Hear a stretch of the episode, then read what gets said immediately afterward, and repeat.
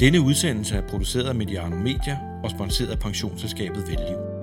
Sammen med Velliv sætter vi i denne serie fokus på trivsel og motivation. Vi håber at kunne inspirere danskerne til at huske de mentale pauser.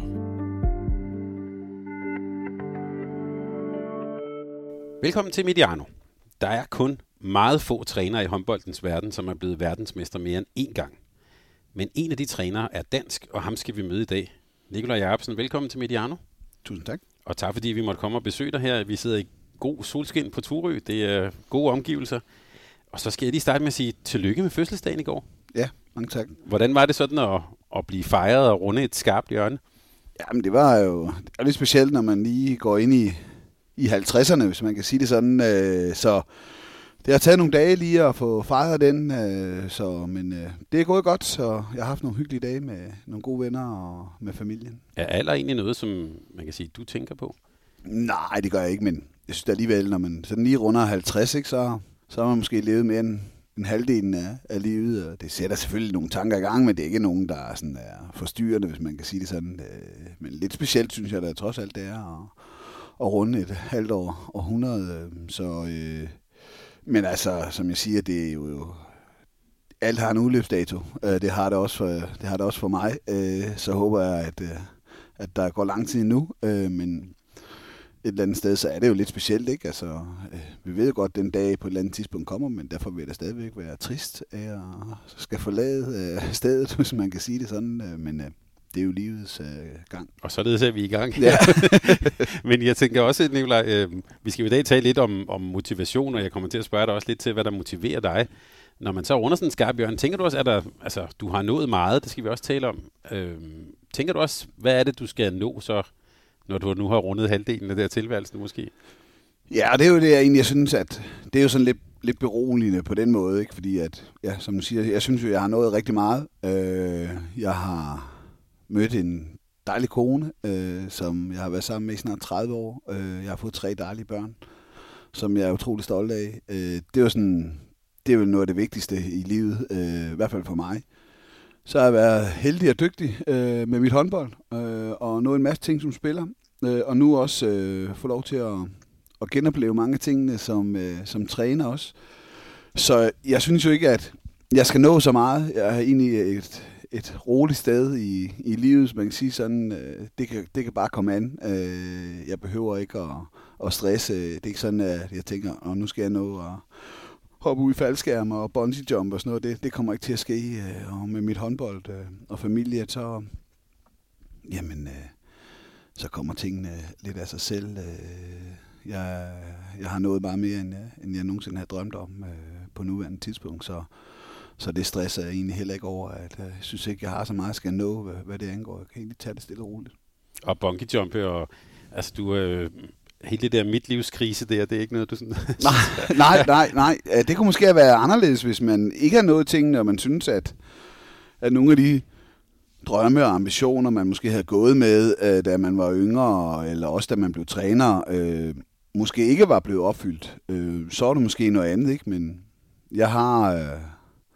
noget rigtig mange ting som spiller, og jeg har også nået rigtig mange ting som træner, så jeg har ikke noget hastværk eller noget. Jeg synes ikke, der er noget, jeg skal nå nu. Nu kan jeg sådan tage det stille og roligt. Lige nu har jeg et virkelig godt job, som jeg er mega glad for og nyder.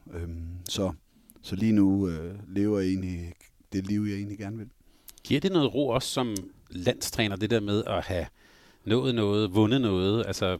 Føler du også, der er sådan en ro på bagsmækken, og måske også sådan omkring sådan hele dit arbejde som landstræner? Jamen, det er der ingen tvivl om.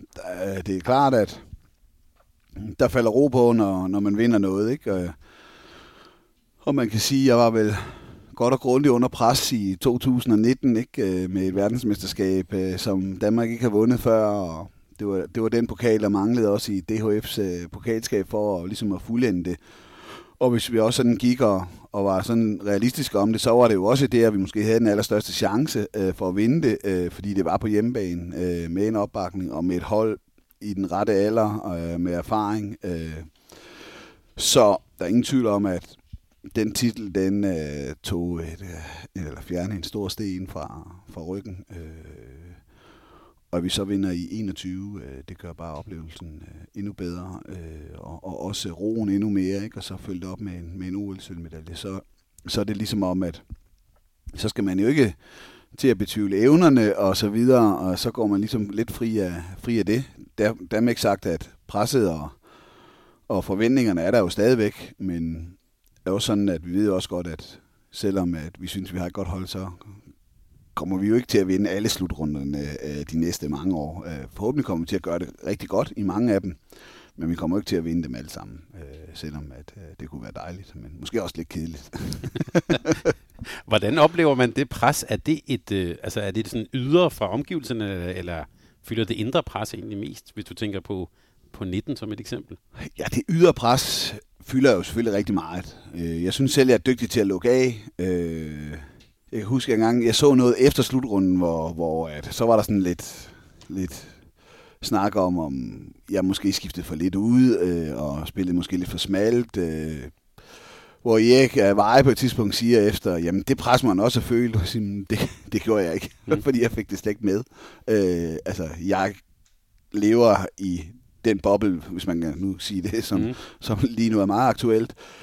Jo egentlig at kun gøre det, jeg synes, der er det bedste for holdet, og det, der kræves for at kunne vinde en slutrunde. Og hvis det var, at jeg har det sådan, men hvis Rasmus Lauge og Mikkel Hansen spiller så godt, og Mads Menta og Morten Olsen kan gå ind og udfylde de roller på skift, jamen så er det der, og så er der mod de andre vente, til der kommer en dårlig kamp, hvor der er behov for dem, ikke? Så jeg tror, jeg er god til at lægge det der pres væk. Ja, så, altså, man kan sige, min første cheftrænerjob var i Aalborg. Der var også pres på, og skulle op til Jan Larsen, som var kendt for en ambitiøs mand med et godt temperament.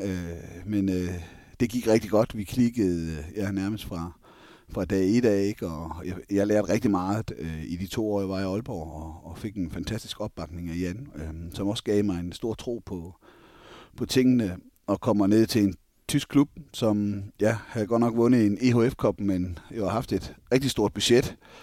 Jeg kan ikke huske, hvornår det Casey Jesper går ind i det, om det er 9 eller 10, ikke? Og fremadrettet, men ikke rigtig vundet noget, sådan, hvor det... Der, hvor tyskerne for alvor skal vinde noget, så er det jo på det nationale plan, ikke? Hvis du siger, at du har mesterskabet, pokalen, ikke? Og så kommer Champions League, ikke? Så kan du se, hvor vigtigt det er for dem at vinde noget i deres egne turneringer, hvis man kan sige det sådan. Og der var jo et voldsomt pres, og der synes jeg jo, at der går du i det til dagligt.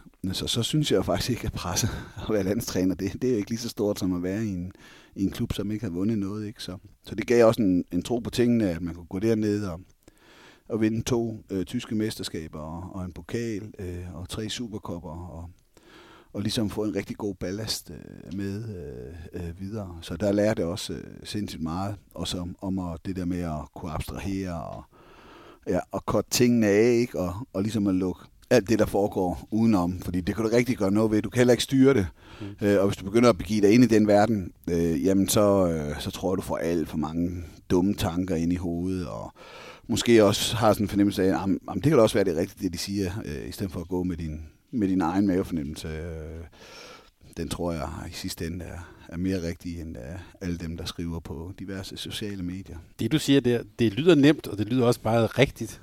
Men hvordan pokker gør man det? Altså jeg tænker, hvis du er i sådan en klub, som retlægger, jeg tænker, der er sponsorer, bestyrelse, der er, det ved enhver, der bliver talt rigtig meget, og hvorfor gør han ikke det, og alt sådan noget. Og der er mange kloge mennesker jo.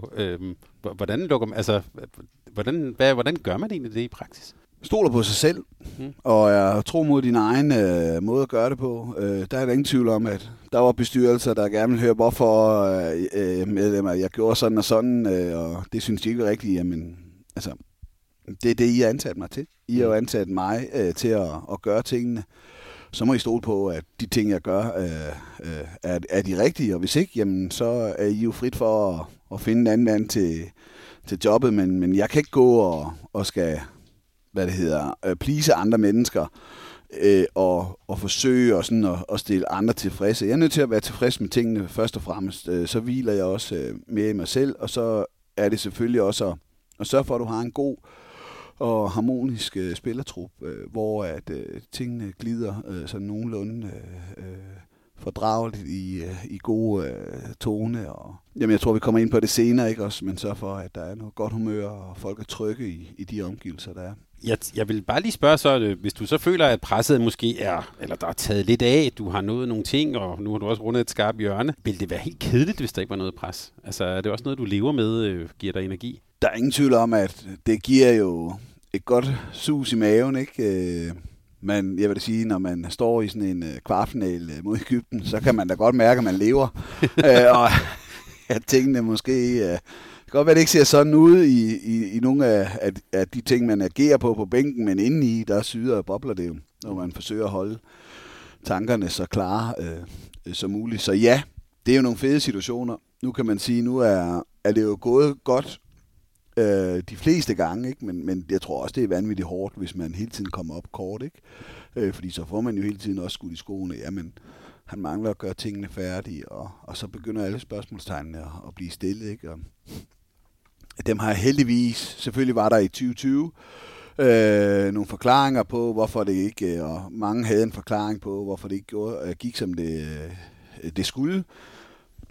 Men igen, jeg tror, jeg er god til at lukke af og sige, jamen, så finder jeg en ro i de mennesker, der vil mig noget godt. Ikke at de andre ikke vil det, men derfor skal der stadig stilles de kritiske spørgsmål og så videre. Det følger med, men så tror jeg, så finder jeg en ro hjemme ved familien, og jeg er så begunstiget også at have en god håndfuld eller mere af nogle rigtig gode venner, jeg kan trække på, når tingene måske ikke lige glider den rigtige vej. Apropos Egypten, efter finalen dernede, det var måske den mest usædvanlige jubelscene, jeg har set. Det virkede som om, det virkede som en enorm lettelse, men også, at det var også en mand, der var færdig. Der var jo også alt muligt med maven og sådan noget. Det var en meget usædvanligt, synes jeg, at se en træner reagere sådan, som du gjorde der. Ja, jeg var bare træt.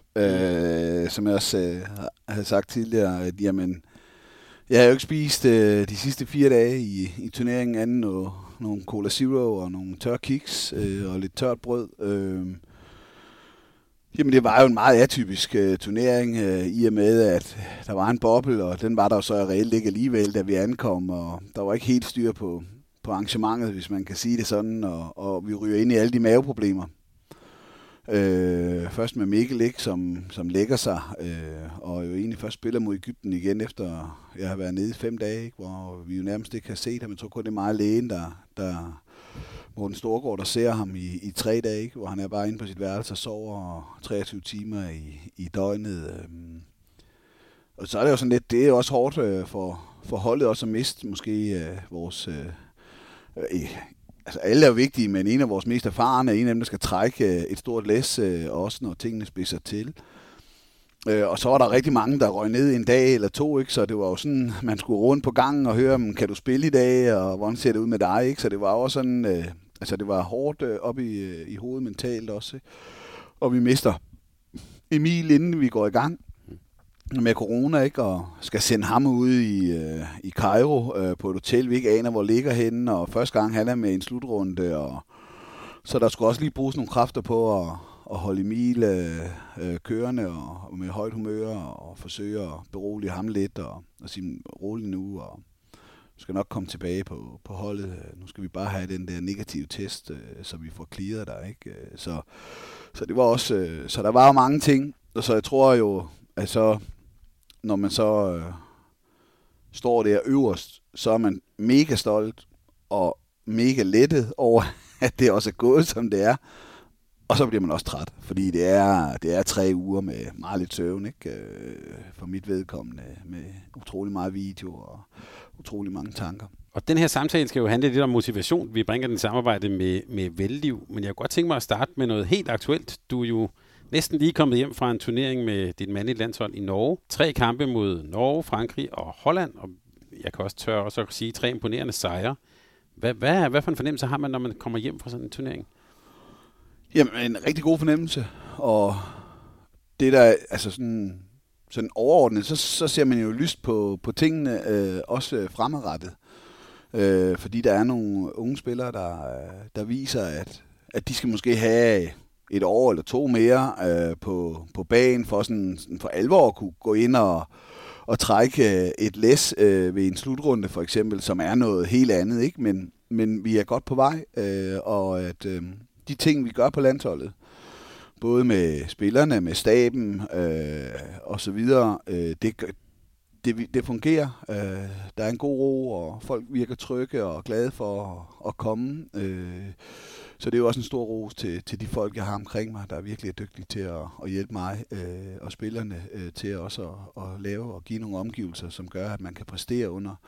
Det er jo ikke altid noget, man kan tage for givet, men også nødt til at bruge noget energi og nogle kræfter der. Det er ikke bare sådan, at man lige mødes, og så kommer man hjem, og så spiller man bare 3 kampe, og så tager vi hjem igen. Sådan fungerer tingene ikke. Altså, der er mange ting rundt om, der også skal fungere. Men set udefra, så virker det jo, altså man kan jo sige, mange af dem, de spillere, du nok først skriver på holdkortet, de fik jo lidt pause her. Så tager du nogle andre med, og så vinder jeg også bare alligevel. Det virker nemt, eller hvad? Ja, men jeg tror, som siger, altså, vores koncept, vores spilmåde og de folk, vi også vælger at sætte i de situationer, synes jeg, vi har været dygtige til over de sidste mange år. I hvert fald i det meste af den tid, jeg har været der, synes jeg, vi har været dygtige til også at prøve at sætte spillerne i nogle af de rammer, de også er vant til i klubberne. Det er blandt andet derfor, jeg ser så mange håndboldkampe. Mm. Ikke? Det er jo ikke bare for at sætte mig ned og se en håndboldkamp, men det er jo for at se, okay, hvad er det, Michael Damgaard er så god til for Magdeburg? Hvor er det, han scorer hans mål henne? Hvad er det, Jakob Holm gør så godt i Berlin? Hvorfor er det, Arne Mensing kan gå ned og lave en 7-8 mål i nogle af Bundesliga-kampene i Flensborg? Hvor er det, han er... Hvad er en af grundene til, at Mads Menta måske er blomstret i Flensborg igen? Sådan så vi prøver sådan også sådan så det hele ikke bare er nyt, eller vi lige opfinder noget, men sådan prøver at sætte dem i de situationer, de også bliver sat i dagligdagen, og så overføre det på den måde til landsholdet ind i nogle af vores spilsystemer. Det tror jeg er en af årsagerne til, at det gik så godt, og så den anden årsag tror jeg også, at folk er trygge ved at komme, at de bliver behandlet godt. De får god behandling, sådan, hvad skal vi sige, af vores fysioterapeuter, som er vanvittigt dygtige. Har Mikkel Brun og Kai og Henrik Kronborg omkring mig, som er vanvittigt dygtige til også at gå og nøse spillerne og tage sig godt af dem. Jeg får også god hjælp af Henrik på det håndboldmæssige, så jeg synes jo egentlig, vi er dækket rigtig godt ind, langt hen ad vejen, har et godt setup lige nu. Og så har vi jo, altså, når alt kommer til alt jo, så er det jo rigtig fint, men materialet skal jo være til rådighed, og det er der lige nu. Som du selv siger, vi havde en 7-8 mand ude, ikke? Eller, der blev snakket om 7, og og der glemmer man faktisk også lige, at ud af de 7, så var Anders Zachariasen ikke nævnt, det var Lasse Møller heller ikke, og forhåbentlig kommer de to godt tilbage også, ikke? Så det gør ikke mit job nemmere at skal vælge de rigtige folk, men der er virkelig en stor talentmasse og en stor rummasse lige nu i dansk herrehåndbold, og det er jo også en tak og hatten af for det store stykke arbejde, der bliver lavet ude i klubberne og også ude i ungdomsafdelingerne, så vi er så gode nu til at kan fostre så store talenter, som vi gør. Jeg fik næsten lyst til at spørge, hvorfor er I så gode? Altså, når man bare kigger på de navne, der ikke er med i sådan en turnering, altså det vil de fleste lande jo tænke, dem vil vi gerne have. Altså, er det bare i god sådan godt foreningsarbejde, eller hvorfor er I så gode? Ja, i bund og grund ja. Mm. Jeg tror også, at nu vi ser sådan for alvor, det har vi også gjort tidligere, men nu er der kommet meget mere struktur på det, også man kan sige efterskolerne, er jo også, bliver også dygtigere til at strukturere en hverdag for de unge mennesker. Og lige nu på herresiden, jamen altså, man kan sige, mit job er egentlig ret nemt, hvad det angår, fordi der er nogle virkelig gode miljøer. Altså, der bliver trænet seriøst, og der er gode setup i alle ligaklubber, så alle spillere, unge, mellemunge, gamle, kan udvikle sig og fastholde et højt niveau. Og det gør jo mit job noget nemmere. Jeg skal ikke være over dem med at få passet deres ting. Og så kan vi sådan ligesom gå og sige, jamen, så er der måske nogen, der mangler lidt her. Der kan vi tilbyde enten os i staben eller igennem Team Danmark noget ekspertise, hvor at vi sådan måske kan rykke de sidste 5-10%. Så det samarbejde og de ting, og så er håndbolden også bare blevet så stor og populær i Danmark. Der er mange, der vil gerne være lige så gode som Mikkel Hansen og Mads Menta og Rasmus Lauge og hvad de nu ellers hedder, ikke? Og har nogle store forbilleder og nogle idoler, man kan se op til, som gør, at de kommer i gang og også måske også holder ved længere tid, fordi der er nogen, man hele tiden kan spejle sig i og forsøge at blive lige så dygtig som. Tænker du allerede, jeg ved, du har kontrakt til 24, så vidt jeg husker, ikke? 25. 25 er det nu, ja. Altså jeg sidder og tænker lidt på, at du er måske ret bevidst om ikke at lave en Bengt Johansson. Altså man kan jo sige, der er jo måske en generation med Niklas Landin, Mikkel Hansen, Menta, Lauge er lidt yngre, men altså der er sådan nogle bærende spillere, som måske ikke holder evigt. Er du allerede i nogle tanker om, hvordan ser landsholdet ud i 25, eller? Ja, vi prøver jo i hvert fald at kigge ud i fremtiden. Det synes jeg også, at vores udtalelser spejler sig i, at altså, vi kører ikke de samme 16-18 spillere til alle landsholdssamlinger. Det var også en af de første ting, jeg sagde, da jeg blev ansat. Det skal ikke være sådan en fast klub, man er medlem af. Selvom Henrik Mølgaard siger, at han har meldt sig til 24 og række hånden op, så er det ikke sikkert, at han får lov til at deltage. Det kommer niveauet på banen til at afgøre. Vi kan ikke bare selv melde os til. Det er ikke ligesom til landstævne i Svendborg her til sommer, hvor man lige kan udfylde holdkort og sige, at jeg er med. Så jeg synes jo, vi prøver også at komme ud og ramme, sådan også at kigge lidt på, jamen, man kan sige, højrefløj er jo et godt eksempel. Vi har 2 vanvittigt dygtige højrefløje i Lasse Svane og Hans Lindberg, som måske har tilhørt verdenstoppen og skal vi de sidste 15 år, ikke? Men vi er også nødt til at kigge lidt længere ud, og man kan også kørt med Hans og Lasse i en lang periode, men så vil der stå 2 lige pludselig, der skulle ind og tage over efter, ikke? Så vil vi sådan prøve nu at have haft Johan med nogle gange, ikke? Og Patrick er begyndt at komme med. Vi har Oscar rendende nede i team, TMS Ringsted, som også forhåbentlig kan fortsætte sine udviklinger, og der er nogle andre dygtige højrefløje, så vi kan ikke bare gå og sige, så har vi bare Hans og Lasse med indtil det den dag, de stopper, fordi så kommer der et stort hul. Vi er nødt til at have nogle efterfølgere, som er klar til at tage over. Og derfor bruger jeg også nogle af samlingerne. Jeg topprioriterer jo ikke alle samlingerne. Og er nødt til at sige, at jeg er nødt til at bruge nogle af samlingerne på at give nogle af de unge noget erfaring. Skulle der komme et afbud, jamen, så har de prøvet at være med. Altså, fordi det der med, man kan ikke bare tage folk med til en slutrunde. Det er ikke bare at gå ind og spille en slutrunde. Altså, det kræver noget. Og det er ikke noget, man bare lige gør. Så hvis de ikke har været med før, så bliver kastet ind, og så de pludselig komme. Altså, Danmark er jo måske det land i verden, hvor håndbolden får allerstørst opmærksomhed. Og det kræver også noget mentalt, og som så bare bliver smidt ud på dybt vand første gang, ikke? Jamen, så kan det også lige pludselig blive en dårlig oplevelse.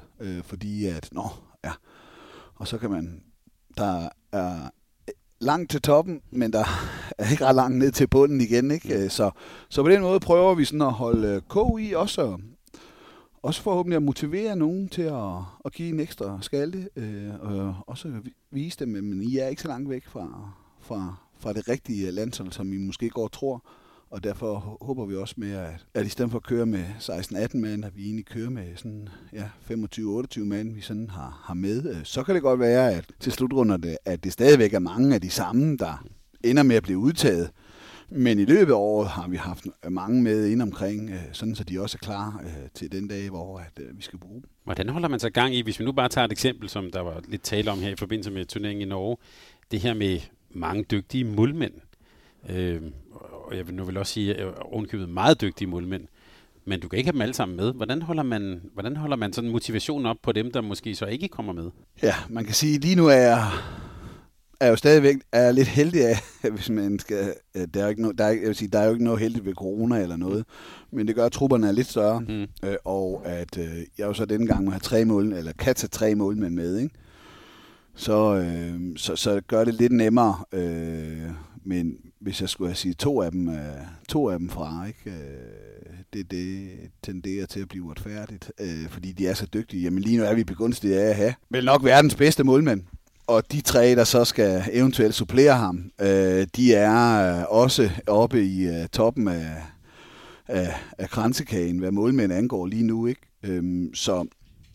Så det der med at motivere dem, jeg tror jo, konkurrencen i sig selv jo, det der med, at man vil med, og at man forsøger at spille så godt som overhovedet muligt hver weekend eller hver kamp, der er. Og så er det jo, altså, som jeg også siger til dem, prøver, at det valg, jeg skal træffe, det bliver et valg, jeg skal træffe på en mavefornemmelse. Mm. Fordi jeg kan jo ikke ringe og sige til Kevin, at jeg synes, han er dårligere end Jannik, eller omvendt, eller det samme med Emil, fordi at de alle tre er mere end kompetente til at komme med. Så jeg skal jo kigge på truppen og kigge på, hvad jeg synes, der er det rigtige mix i forhold til at skal spille en hård slutrunde med 9 kampe på 18 dage.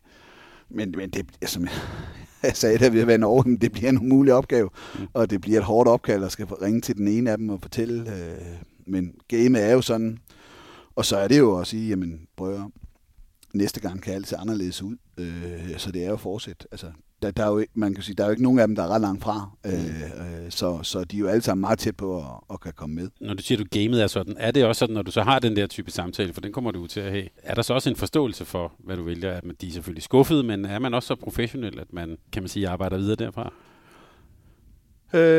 Ja, altså, det er meget få gange, jeg sådan har mødt, at der ikke har været en forståelse for. Der er selvfølgelig nogen, der bliver skuffet, og der er også nogle enkelte, der ikke kan forstå det, men sådan er det jo. Jeg skal jo træffe et valg, og jeg skal jo stille det bedste hold, men jeg skal jo også stille et hold, jeg skal også, som vi var inde på, jeg er også nødt til at kigge lidt fremad. Jeg kan ikke altid bare tage ham, der altid laver allerflest mål, og den, der laver næstflest mål. Jeg er nødt til også at kigge på et mix, der skal være, ikke? Og hvilke spillere, der, hvad skal man sige, måske udgør den bedste duo sammen i forhold til forskellighed. Hvad kan den ene, og hvad kan den anden i forhold til, ikke? Så det handler om det der med at sætte sig ned og kigge på, okay, hvem kan, og hvem kan også eventuelt... Nu, det kan de alle tre, hvis vi skal tage målmandsposten. De er jo godt klar over, at står Niklas godt for start i 9 kampe, så er det ikke sikkert, at det bliver ret meget spilletid. Så skal man vente sig til, eller også være klar til, at nu er det nu, jeg skal byde ind, men også vide, at der er en mand, der står til at tage det meste af spilletiden, hvis han præsterer på et højt niveau. Så, men det bliver en hård samtale. Der er nogle hårde samtaler, der er jo også andre positioner, hvor at det er tæt, ikke? Den er altid tung, og det er aldrig rart, at skal ringe og fortælle en, at han ikke kan komme med, når man egentlig synes, at han jo egentlig er fuldt berettiget til egentlig at kunne være på holdet. Men der er måske nogen, jeg synes, eller nogen, der passer bedre ind i mit system, som gør, at jeg vælger en anden. Vi har jo igennem årene oplevet dig som både en glad dreng og også en temperamentsfuld herre og sådan noget. Hvordan har du det så med den der type samtaler? Det er jo så en helt tredje ting. Jamen, jeg har det egentlig fint nok med det. Jeg synes, det er hårdt, men jeg ved det jo godt, at den dag, du skrev under på kontrakten, så følger den her med jo. Så det er jo sådan. Jeg er selvfølgelig ked af, at jeg skal skuffe nogle folk, men jeg ved, at det er en del af mit job, og at jeg håber også og tror, at spillerne vil godt vide, at det bliver gjort med en god mening, og at jeg forhåbentlig synes da egentlig også, at jeg egentlig har valgt rigtigt de fleste gange i forhold til at sammensætte et hold, der kan fungere både på og uden for banen. Det kræver det også. Altså, det er jo ikke bare at spille kampene. Det tager en halvanden times tid med en pause og lidt gulvtørring og så videre, ikke? Men så er der stadigvæk 22,5 timer i det døgn, der skal fyldes ud, og der er der altså også nogen, der skal kunne fungere godt sammen og bidrage både på uden for banen med godt humør og nogle sociale egenskaber, som også er vigtige under en lang slutrunde. Nu nævnte du det her med, at folk følte, det var et rart sted at komme ind, og det var måske også relativt nemt at komme ind på holdet. Du har også, Mathias Gissel kunne være et eksempel, som i hvert fald udefra set er trådt direkte ind. Sådan. Hjælper det også lidt, det der med at have vundet noget? Altså jeg tænker, hvis du siger et eller andet, så jamen, han plejer jo at vinde, så vi må hellere gøre, hvad ham Torsten siger. Altså er det også sådan en, man bruger meget ordet, det der vinderkultur, men altså ligesom, at man træder ind i noget, så gør vi, som der bliver sagt, fordi så det er nok det bedste. Det håber jeg jo, at årene jo har vist, at den vej, vi vælger at gå, langt hen ad vejen også fungerer, både som hold og individuelt. Så selvfølgelig hjælper det jo noget, og kan sige, at man har vundet 2 verdensmesterskaber og været i en OL-final. Det gør da selvfølgelig nok, at respekten stiger. Jeg tror også, det der med, at man selv har været spiller, og selv har været på det niveau, selvfølgelig også har noget at skulle have sagt i en eller anden sammenhæng. Nu kan man sige, nu er det efterhånden nogle år siden, jeg har spillet, så det kan godt være, at den efterhånden glider lidt ud. Men ja, der er da ingen tvivl om, at når man kan se, at tingene virker, så tror jeg da også, at man nemmere retter ind. Men jeg vil sige, at hvis du ikke gør det, så tror jeg heller ikke, du får nogen stor rolle. Jeg går ikke på kompromis med mine ting. Det ved spillerne også godt. Altså når vi træner, så træner vi, og så træner vi på min måde, og min måde at gøre tingene på. Så kan man godt komme og og man må meget gerne give sit besøg med og så videre, men det kan man gøre, når træningen er overstået, og så kan jeg overveje, om det er noget, vi skal have med fremadrettet, men når der bliver fløjtet op, så er der lagt en plan, og den følger vi, og så retter vi til. Det er jo derfor, vi træner, det er jo for at se nogle af de idéer, som jeg har, eller Henrik har, at fungerer de, kan vi omsætte det i praksis også, og ikke kun op i vores nørdede håndboldhoveder, kan vi få det til at fungere på banen, og nogle gange, så er det jo sådan, så ser det egentlig meget godt ud til træning, men til kamp får vi det måske ikke, og så er vi nødt til at smide det og justere, også under en slutrunde, og sådan er det jo tit også, at man starter ud med noget, og så har man spillet de der 3-4 kampe, 5 kampe i løbslutterne, og så de andre er jo heller ikke dummere, de bruger jo også en masse tid på at se videoer og forberede sig, ikke? Og så begynder de at gøre nogle tiltag og sådan noget, og så er vi jo nødt til at justere og rette ind og sige, okay, hvis de gør sådan, så er vi nødt til at have en plan B for de og de ting, og det synes jeg, at spillerne har været rigtig dygtige til at kunne omsætte og lave de der små justeringer, som gør, at man nogle gange også kan overraske med nogle ting. Vi kan sige for VM19, Barca højere, ja. Men den har nu stadig ikke noget i sig. Ja, men altså, jeg er sådan indstillet, at jamen, hvis de andre ikke kan dække det op, hvorfor skal man så forsøge at opfinde den dybe tallerken? Så spil det, indtil det ikke virker mere. Og det kan være, at der er nogen, der så finder ud af at løse det på en måde, og så har vi måske været nødt til at gå væk fra det, men vi havde en 4-5 gode muligheder i de åbninger, hvis de gjorde det ene, og hvis de gjorde det andet. Vi havde på det tidspunkt Rasmus Lauge, som jo vandt alle mand-mandueller, så når de ville løfte sig på Mikkel, jamen så var det fint, men så skulle de så tage hen og kigge på Rasmus eller Mads Menta, som kom bullerne. Og hvis de ikke ville det, jamen så var Mikkel så godt skydende, og så kunne vi få vores drejespil med og sætte nogle skrigninger på den ene eller den anden forsvarsspillere, som gjorde, at vi så kunne komme ud over fløjene. Så jeg synes jo, at vi var dækket rigtig godt ind.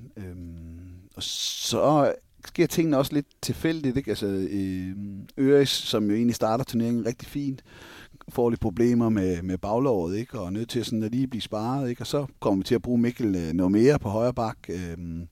Og det fungerer så rigtig godt. Så bliver vi ved ind til de andre lærer og dække det op. Er det en semifinal mod Frankrig? Er det den bedste kamp, du har været træner i? Ja, det tror jeg, fordi det var... Sådan er det, når du står i de semifinaler, så det er jo de værste, kan man sige, ikke? Fordi du kan tabe den, og så kan du risikere... Du har egentlig spillet en... Kommer du i en semifinal, så har du spillet en flot turnering, fordi det er ikke så nemt at komme i en semifinal, men du kan stadigvæk gå tomhændet hjem, og det er der ingen, der vil, når man når derhen til, ikke? Så presset er altid lidt ekstra større i semifinalerne, synes jeg. Men... Det var jo ligegyldigt, hvad jeg gjorde, og hvad spillerne gjorde, så lykkedes det. Jeg kunne have sagt hvad som helst, og så tror jeg, det var lykkedes den dag, ikke? Så det var jo... det er jo sådan en af de der kampe, ikke? Hvor jeg synes jo et eller andet sted, finalen også var på samme niveau. Det var sådan... man kan sige, at nordmændene udfordrede os ikke helt på samme måde, sådan rent forsvarsmæssigt med at tage højde og så videre, men igen, vi løste jo alle tingene, og alle de ting, vi havde forberedt os på, dem fik spillerne omsat på banen kvæg nogle taktisk dygtige spillere og nogle fantastiske individuelle kvaliteter. Så de 2 kampe var jo sådan et, hvor at ja, det hele det bare glæde. Ja, dygtige spillere, måske for meget selvtillid, men det ved jeg ikke, men alle tingene lykkes jo, og det er jo ikke så tit, at man går igennem en semifinal, finale og siger, at vi var jo aldrig rigtig i nærheden af at tabe. Jeg tror, der blev lavet statistik, nogle af de mest suveræne verdensmestre nogensinde. Ja. Jagter man så den følelse igen? Altså det virker næsten, når man ser tilbage på det, som sådan helt uopnåeligt at komme, altså at være så suveræn. Er det sådan en følelse, man jagter? Er det sådan en, du godt kunne tænke dig at få igen? Eller ved man godt, at altså man kan sige, Egypten, det var lidt mere en fight måske, hvis man skal sige det. Du nævnte også selv kvartfinalen mod Egypterne. Man skal heller ikke underkende det der med at spille på en hjemmebane og blive drevet frem. Ikke? Det giver bare noget andet energi end... Når man spiller ned i Egypten, og der kan man høre alle åndedræt, og han lyder træt. Det kan også være, at jeg er ved at blive lidt træt nu. Så, man kan også være vise af det. Ja. Så det, man kan ikke sammenligne den følelse. Det er også derfor, jeg siger, jamen, for mig er det det største, der kommer til at ske i min håndboldkarriere, fordi det var første gang. Og så få lov til at gøre det på hjemmebane foran 15.000 mennesker, og egentlig mærke et land, der stod bag holdet. Ikke? Altså, det gav sådan en fantastisk energi. Men vi har også arbejdet på det der med at sige, jamen, vi vil gerne, det vigtigste er jo at vinde, men vi vil også gerne vinde på vores måde. Vi vil gerne ud og underholde, vi vil gerne gå ud og spille noget frisk håndbold. Noget seværdigt håndbold, så skal alle grundtingene være på plads. Skal et godt forsvar, god målmand, indstilling og fight. Hey, vi har et synspunkt på at sige, jamen, der er ikke nogen, der kan vinde håndboldkamp, fordi de er mere klare end os. Altså, det kan man ikke tabe håndboldkamp på. Det er altid et godt udgangspunkt at have, fordi så ved vi også godt, at når vi spiller godt, så er der ikke så mange andre, der sådan for alvor kan slå os. Så er det op til os selv mere, end at kigge på de andre, og hvis vi gør vores grundting og have de basale ting klar, og så ved vi også godt, at vi kan spille noget virkelig godt håndbold, og måske også noget bedre håndbold end mange af de andre nationer. Jeg kan ikke lade være at spørge dig, den hal, hvor du blev verdensmester i Egypten, var jo samme hal, hvor du var med som spiller til at tabe til Cuba i noget, og det vil jeg godt drille dig med, det har vi også talt om her på Mediano. Den slutrunde. Føltes det som, var der sådan lidt oprejsning i det, eller er det ligegyldigt for dig? Nej, det er ligegyldigt. Det er ligegyldigt for mig. Man kan sige, selvom vi nok ikke skulle tilbage til det, ikke, men man kan sige, det var noget andet dengang, fordi at vi havde jo egentlig, vi var blevet nummer 2 i puljen. Jeg ved godt, vi var blevet saget over af Spanien i vores gruppekamp, men Spanien var på et helt andet niveau, end vi var. Så er det klart, at så kommer man ind i sådan en kamp mod Cuba. Der er ikke rigtig nogen, der kender Cuba, men det viser jo faktisk, at Cuba var langt bedre, end folk regnede med, og var også bedre end os. Altså, det må vi være ærlige sige. Altså, de havde mere kvalitet på de pladser, hvor at man, kan man sige, have kvalitet, at de havde en virkelig dygtig målmand, og en af verdens allerbedste stregspillere, og nogle fantastiske bagspillere. Så at vi tabte, ja... Det var én ting, men det var sådan mere måden det der med, at man går ned i anden halvleg, ikke, og slet ikke rammer det niveau, som vi kunne. Men jeg er sgu ikke sikker på, at det havde været nok til at slå dem, og man må også sige, de presser jo faktisk Sverige i kvartfinalen til aller sidst. Ikke? Jeg vil ikke sige, at svenskerne er heldige med at vinde, men den kunne også have tippet til Kubas veje. Det kan de sige til lytterne, vi har hunden Alvin med her også. Jeg vil også gerne lige have lidt opmærksomhed en gang imellem. Så nej, jeg har ikke, som jeg siger, dengang, jamen, vi havde selvfølgelig en tro på, at vi kunne gå ud og skabe, men det var jo mere at gå ud og skabe nogle overraskelser. Og skulle vi gå langt i en turnering, så skulle vi være heldige med mange ting. Så derfor var det også nogle andre forventninger, man tog afsted med. Men så hallen har ikke noget. Jeg er jo stadigvæk sindssygt stolt af min landsholds tid, fordi var resultaterne måske der ikke helt, men og så var der selvfølgelig nogle skæver der, men vi var heller ikke bedre på det tidspunkt. Der var nogle lande, vi slet ikke kunne konkurrere med. Altså Rusland, og så kan det godt være, at vi en gang imellem kunne slå Sverige i Valbyhallen. Men nu var jeg så heldig at spille sammen med nogle af de svenskere. Jeg vidste godt, at den gad de altså ikke at spille mod lille Danmark. Så der kunne vi godt få lov til at vinde, men vi fik jo aldrig lov til at vinde, når det galt slutrunderne. Så for mig var det... Jeg har nogle fantastiske oplevelser, og jeg har fået nogle fantastiske kammerater og nogle gode venner for livet, og det betyder sgu lige så meget som at vinde et verdensmesterskab på mange andre områder, end du får selvfølgelig ikke anerkendelsen af, at du har vundet et verdensmesterskab, men til gengæld så har du fået nogle venner for livet, som også, synes jeg, er rigtig vigtigt at få nogle af de relationer med, når man nu er i den verden, vi er i. Tror du om 20 år, man vil se tilbage på dit landshold nu, og så er det vores udgave af Bang & Boys? Er det sådan en særlig generation, du har fat i her? Det håber jeg. Så skal der nok et par titler mere til, hvis vi skal op og kunne sammenligne os med dem. Man kan sige, at for nogle af dem, der er med nu, og så har de OL-guldet fra 16. Det fik svenskerne aldrig. Jeg fik også nogle søde og drillende beskeder fra Staffan Olsson og Stefan Løfgren og Magnus Andersson, da vi havde tabt i Tokyo, og skrev velkommen i sølvklubben. Og det er nogle af mine gode venner i dag, ikke? Så vi hygger os lidt. Men ja, der er ingen tvivl om, at det landshold, der har været, og med de spillere, der har været, hvis vi siger Mikkel Hansen, Niklas Landin, Hans Lindberg, Lasse Svane osv., de kommer til at gå ind i historiebøgerne som et af de bedste landshold, der har været i samme åndedrag, som man snakker om svenskerne og det gamle Rusland med Tuskin, Lavrov og Dushibayev. Og så ved franskmændene med Karabatic, Narcisse, Omeyer og hvad de ellers hedder, stadigvæk stå som, for mig i hvert fald, som det allerbedste, der har været nogensinde.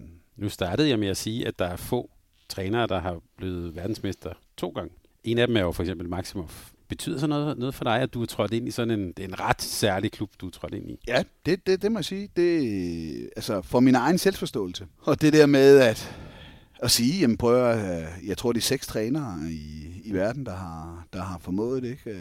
Der er ikke ret mange, der har formået at gøre det 2 gange træk. Og så kan skrive sig ind i sådan en lille eksklusiv klub. Det, for min egen anerkendelse af mit eget arbejde, så betyder det rigtig meget, og kan sige den dag, at jeg stopper, at jamen, jeg tilhører en lille eksklusiv klub, der har formået det her. Der er ikke ret mange mennesker, der først og fremmest bliver verdensmester, og så får lov til at gøre det 2 gange, og så øvrigt det der med også at kunne genvinde... Genvinde et VM, ikke? Det var, vi brugte det meget som motivation op til 21, men også op til OL. Det der med, at på OL var det sådan, hvor vi til Kairo havde vi sådan, at vi ville skulle være det hold, der gik ned og genvandt. Det var ikke det var ikke et dansk landshold, der havde gjort før. Vi ville også være verdens bedste hold uden for banen. Fordi det var det, vi troede på, det krævede med at skulle leve i en boble og isolere sig, jamen, så skulle man også kunne nå uden for banen, ikke? Og det lykkedes vi rigtig godt med. Og så til Tokyo, ikke? Jamen, brugte vi den motivation til at sige, jamen, nu vil vi skulle også være det landshold, der kunne spille 2 store slutrunder i træk. Fordi det var også noget af det, som måske har manglet lidt, det var den der... Jamen, så spillede man en rigtig god slutrunde, men så havde man måske 1 eller 2 efterfølgende, hvor man ikke helt kunne komme op, og det skal også retfærdigvis siges, det er svært at være på sådan et mentalt niveau til alle slutrunder. Det kan man næsten ikke. Det er virkelig det er nogle anstrengende uger, hvis man kan sige det sådan. Så brugte vi også den motivation, at nu vil vi skulle ud af den der med, at vi kan ikke til den næste slutrunde, eller de 2 næste. Ikke? Og det synes jeg jo også, at vi... egentlig lykkes rigtig langt med hen ad vejen. Desværre var franskmændene i 40 minutter bedre, end vi var i OL-finalen, ikke? Og derfor lige kunne hive den hjem. Men ellers så lykkes vi jo med at spille en rigtig flot turnering. Jeg synes jo, vi spiller faktisk frem til semifinalen, men Spanien blev også lidt for krampet, men ellers så spiller vi jo faktisk noget virkelig flot håndbold til OL helt frem til kvartfinalen, hvor jeg synes, vi spiller på et rigtig højt niveau. Og så ved vi også godt, når vi så rammer de der, hvor nerverne bliver lidt ekstra, så bliver spillet måske ikke altid det kønneste. Den vil jeg lige spørge dig om et øjeblik. Jeg vil bare lige sige, at med Staffan Olsson og Magnus Andersson, Løvgren har kun 1 jo, men når du så får den 3. stjerne, så synes jeg, at du lige skal sætte en. Det er hilsen til dem også. Ja, så har de jo til gengæld mange andre. Ja, det er rigtigt. Nå, men lad os bare lige tage OL i Tokyo. Det er jo, der er jo det sjove ved den type ting, at man kommer jo hjem, og så går man i gang med turneringen, og så er det ligesom om, det er glemt igen. Så nu har vi jo chancen for bare lige at tale lidt om det. Bare, hvis vi lige starter bagfra finalen, hvad afgjorde det? Var det nerver? Var franskmændene gode? Hvad handlede den finale om? Franskmændene skal følge rose og være gode. Om det var nerver, det tror jeg egentlig ikke, det var. Følte egentlig, vi gik ind i at afslappe. Jeg synes jo egentlig også, vi får en god start. Niklas har redningerne i starten af kampen. Vi har chancerne. Hvis vi skal sådan være sådan rigtig kritiske, så skal vi jo føre 7-3 og egentlig komme godt for land og egentlig få skabt det der. Og det var jo egentlig det, vi har været gode til, og det var jo egentlig det, vi var gode til i under hele OL. Det var at komme ind med noget autoritet og noget gå på mod og egentlig komme ind og komme foran og styre kampene fra start af. Og da vi så ikke rigtig lykkes med det, og så kommer vi ind i en periode, hvor vi laver mange tekniske fejl og det ikke tilspiller. Altså et er jo, så kan du tilspille af chancerne. Så må altid hvile lidt i det, vi kommer til chancerne. Det begyndte vi lige pludselig ikke rigtig at komme til chancerne mere, og Gerard begyndte at stå godt. Og så kommer man ind i sådan lidt en ond spiral, og så fysisk så overmatcher de os i en periode. Og så er de også så dygtige. Og så kunne man også godt se, at Nikolaj Karabatic var tilbage og styrede det. Fordi normalt set, så... Jeg synes jo, Remeli er en fantastisk håndboldspiller. Men han laver også sine fejl, og det gjorde han ikke i OL-finalen. Han smed ikke de der dumme bolde væk, hvor vi lige kunne profitere af det. De Kamem var skarp, og Nicolas var skarp på hans måde nu. Nu er han jo ikke 28 længere, kommer ikke bullerne og bare fjerner alle omkring sig. Det kan han ikke længere. Til gengæld kan han styre spillet rigtig godt. Så de var bedre end os, men Niklas sørger for at give noget tro, og vi kommer ned og står godt i forsvaret igen i en periode, ikke? Og begynder langsomt at hale ind, og til sidst, jamen, så skal der ikke meget til, at den ene tipper over til os, og vi har et sidste angreb, ikke? Hvor at, ja, Mathias desværre vælger en forkert løsning, men sådan er det jo, du skal træffe et valg på meget, meget kort tid, ikke? Så vi kunne jo også lige så godt have tvunget den ud i en omkamp. Men det var jo egentlig det, jeg sådan tog mest med fra OL-finalen. Det var jo det der med at se, da vi sådan for alvor ramte den der modgang, så var der faktisk krummer i holdet, og fik jo egentlig vendt det. Der er det faktisk tit, at når du ligger bagud med de der 4, 5, 6 mål i en længere periode, jamen, når du så når hen til et punkt, så jamen, vi kommer ikke tættere på. Og så kan den lige så godt hedde 8-9 til sidst, fordi at man ligesom mister modet lidt, ikke? Der skal spillerne have stor ros for virkelig at trække igennem og vise sig som et stærkt hold. Hvordan var følelsen efter slutrunden? En flot slutrunde og en sølvmedalje. Var det, altså, der findes jo vel forskellige typer af sølvmedaljer, havde jeg sagt. Hvordan var følelsen efter dag to hjem? Jamen, selvfølgelig enorm skuffelse, når man lige er færdig, ikke? Det er klart.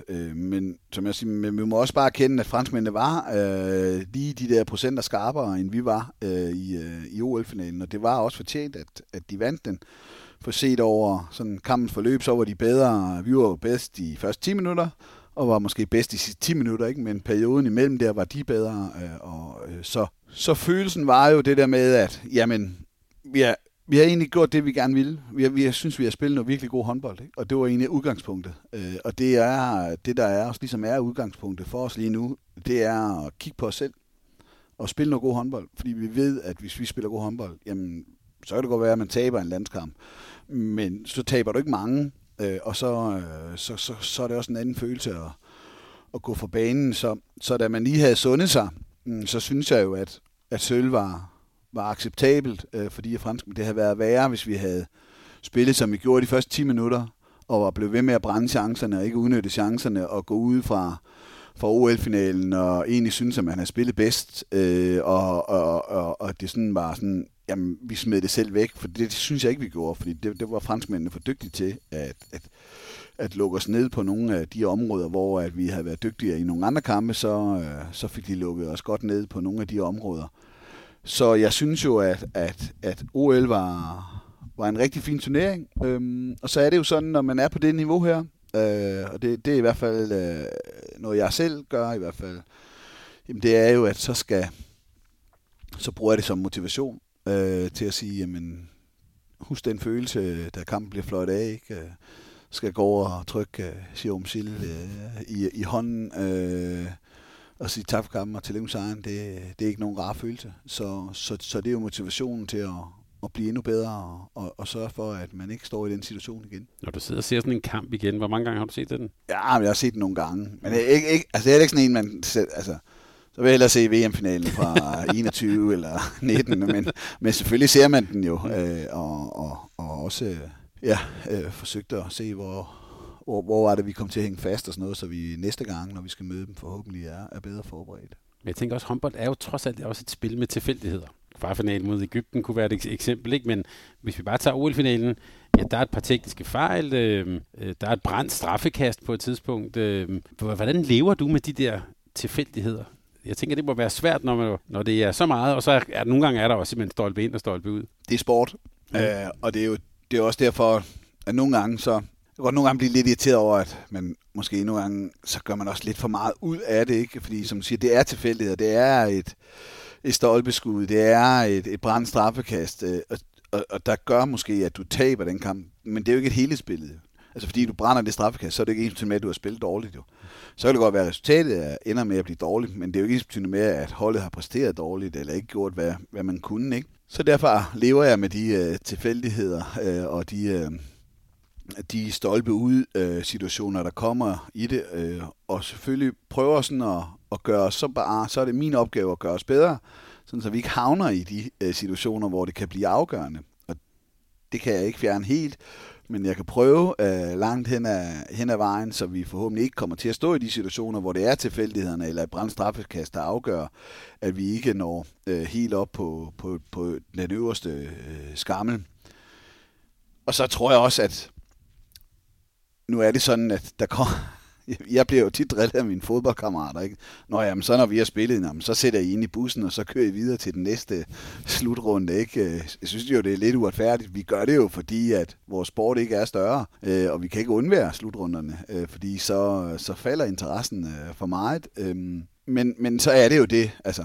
Der kommer en ny slutrunde, ikke? Og når der er så meget kvalitet på holdet, så ved man også godt, at jamen, der er gode chancer for, at det næste så bliver god, ikke? Det var også derfor, jeg ikke gad at begrave mig helt oven på EM 2020, ikke?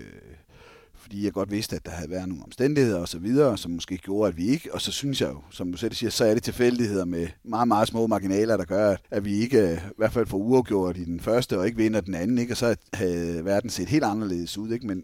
Men så har du sådan en turnering, hvor det lige ramler, og så må du tage de tests, der så kommer, og så arbejde positivt videre, og så sige, så har vi lært noget af den turnering, og analyseret os frem til, hvad var grundene til, at det gik dårligt, og så forbedre dem, sådan så vi ikke har de ting, der skal slås med til den næste. Der var du en tosse, og andre gange er du så genial, så det er vel... Ja, det er jo det. Altså, lige nu nyder man at være verdens bedste træner, og så kan det være her, når vi går ind i 1. februar, så er man ikke det længere, og så er man en klovn. Men det er jo jobbet, som jeg siger. Det vigtigste for mig, det er, at min familie, jeg ved, de elsker mig stadig, selvom at resultatet har været dårligt, og mine kammerater skal også nok tage ud og spille en rundt golf med mig, eller drikke en øl, selvom at resultatet ikke har været efter andres forventninger. Sammen med Velliv sætter Mediano fokus på trivsel og arbejdsglæde. Både så vi måske kan inspirere til at gøre noget ved stress, depression og angst, som ofte er et resultat, når arbejdsglæden ikke er så stor. Men måske især så vi kan kigge på, hvad man kan gøre, før det går galt. Hvordan man skaber det gode arbejdsmiljø og vedligeholder det. Så her er et klip med Mikkel fra Velliv, hvor han fortæller om, hvorfor Velliv er så engageret i netop disse emner. Hos Velliv vil vi gerne fremme mental sundhed i Danmark.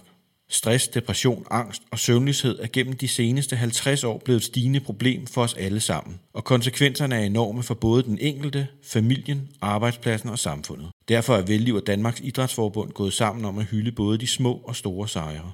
Velliv støtter op om både eliten og bredden i dansk idræt, og inspirerer gennem samarbejdet danskerne til at få endnu mere bevægelse og sundhed ind i hverdagen, og dermed mere ud af livet gennem et sundt og aktivt liv. Derfor er vi glade for at være med til, at Mediano kan lave udsendelser som den, du lytter til lige nu.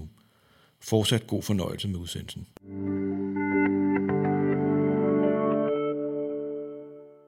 Så her har vi altså et tema om motivation. Det har vi allerede været rigtig godt igennem, Nikolaj. Men jeg får lyst til at spørge dig, mens du lige har Alvin på skødet her. Hvornår føler du dig egentlig mest motiveret? Hvornår er du mest motiveret? Det er jeg, når jeg kan mærke, at spillerne har det godt. At når de er i godt humør, og jeg kan se, at de trives, så motiverer det også mig. Så for mig handler det om at skabe de rammer, som gør, at de er glade. Og man skal jo tænke på, at de kommer altid hjem og er presset. Næsten altid, når der er landshold, så er det inde i et presset klubprogram. Ikke? Så for mig gælder det om at skabe nogle rammer til dem, hvor de kan komme hjem og få slappet lidt af, samtidig med også at komme hjem og præstere. Så for mig handler det om at skabe nogle rammer, hvor at de også finder noget motivation til at gå ud i et hårdt kampprogram. Når jeg kan det, så synes jeg sådan en der finder en stor glæde og en stor motivation i at kunne de ting, fordi så ved jeg også, at så præsterer de faktisk også for det meste rigtig godt. Og de rammer, er det dig en til en med en spiller, eller er det sådan hele den sådan kultur, I har opbygget på?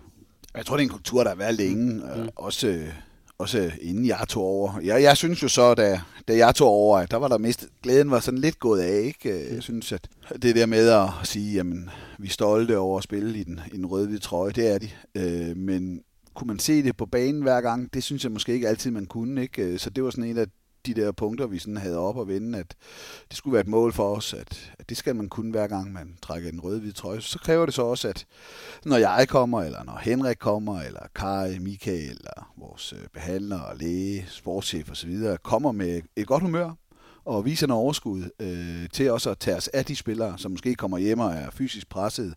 Det vil sige, at behandlerteamet skal stå klart 24 timer i døgnet, hvis det er det, der kræver, for at give det overskud. Henrik og mig skal have overskud til den enkelte spiller, hvis de har noget, eller hvis vi har noget, men også med at komme med noget godt humør og skabe de rammer, hvor at de også føler sig trygge i og føler sig velkomne i. Det har vi brugt. Altså nu ikke, fordi vi bruger så meget tid på det, fordi det ligger os begge to egentlig naturligt for, også både Kai og Michael for den sags skyld, eller vores fysioterapeuter, gør det også. Så jeg tror, at den måde kan man også trække spillerne med, det der med, jamen kommer man og fortæller en dårlig joke. Jeg er sikker på, at de synes, jeg fortæller mange dårlige jokes, men det må de så leve med. Men jeg tror også, at de fornemmer, at os i lederteamet har det rigtig godt med hinanden, og det er også smitter af den anden vej. Men er det sådan helt bevidst, at du ved, nu tager jeg til samling, så har du sparet lidt op, altså, så du godt ved, at du... Altså det er en del af din lederstil også at komme og vise noget humør. Nu er jeg jo sådan som person, men ja, altså det nytter jo ikke noget, altså hvis jeg gerne vil have højt humør og spilleglæde og så videre, hvis jeg så kommer og er lidt småsur og lidt gnaven i det, så smitter det jo også af. Så begynder man at stille spørgsmålet, jamen, altså hvis du ikke selv kan, hvorfor kan du så forlange det af os andre? Sådan er det jo at være leder, ikke? Altså det du forlanger af din... mennesker, du arbejder med, eller dem, du nu skal... Om det er så et firma, eller på et håndboldhold, jamen der er du nødt til at gå foran. Og selvfølgelig kan jeg også have dårlige dage. Jeg synes ikke, jeg har ret mange af dem. Det er så også, fordi jeg nyder mit job. Men selvfølgelig er jeg nødt til at gå ud og vise den glæde ved tingene, og gå foran, og skabe det gode humør, og sådan, så det smitter af nedad.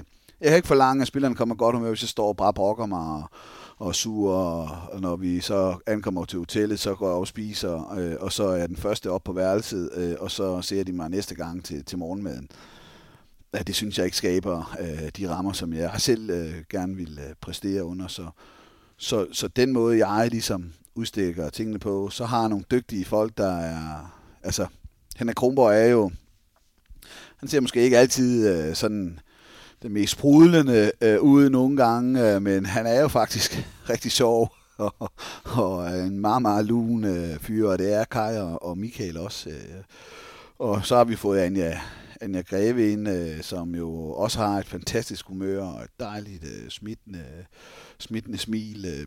Så jeg synes jo, at den ledergruppe, der er lige nu, og nu har fået en ung pige, som Louise Åskov med ind også, som skal med os nu her, og var med i Norge også, som også kommer med godt humør. Så jeg synes, vi er gode til at udstikke den vej ned, og også give spillerne nogle rammer, hvor at der bliver man forventer noget af dem. Det gør vi blandt andet, når vi træner. Jamen, så skal der trænes. Vi træner ikke bare for at træne, vi træner for at blive bedre. Og så at vi også kan ligesom give dem noget frihed. Det er ikke noget, hvis jeg kommer hjem og så siger, så er der video x antal gange på den dag, og 2 andre møder, og så bliver det sådan noget, hvor man har du måske ikke det overskud, der skal til i kampene. Så det kræver også, det synes jeg i hvert fald, at man giver dem noget frihed til også. Jamen, er vi i København, og man har en kammerat, jamen, hvis vi er færdige med at træne, og pligterne er overstået kl. 16, lad os sige det, jamen, så sker der ikke noget for mig, hvis en spiller kommer og spørger, må jeg tage ud og spise med en kammerat, eller må jeg tage ud og spise med min mor og far tirsdag aften, jamen, så synes jeg, at hvis det er det, at der gør dig glad, og lige kan give lidt luft, jamen, så er det rigtig fint med mig. Du har jo faktisk været leder i mange år, men du virker på mig ikke. Du er ikke sådan en typen, der ligesom nogle af dine forgængere vil skrive bøger om ledelse eller holde foredrag om ledelse og sådan noget. Det virker du ikke sådan den der, sådan, kan man sige, den der lidt mere sådan teoretiske eller sådan. Det virker, jeg kan ikke lige se for mig, at du skal stå og holde den type foredrag eller hvad? Ja, altså, jeg holder jo foredrag og skal også ud og holde nogen nu her. Jeg har et par stykker nu her inden slutrunden, og så har jeg 4-5 eller 5-6 stykker efter slutrunden. Men det er jo ikke sådan et foredrag, der kun handler om ledelse. Selvfølgelig kommer jeg ind på min måde at gøre tingene på det, men jeg er jo nok ikke sådan en... Jeg er jo ikke en, ja, det har jeg jo aldrig lagt skub på. Jeg er jo ikke en læsehest. Og de bøger, jeg har åbnet... Nogle af dem har været glade for, og resten det har været under tvang, ikke?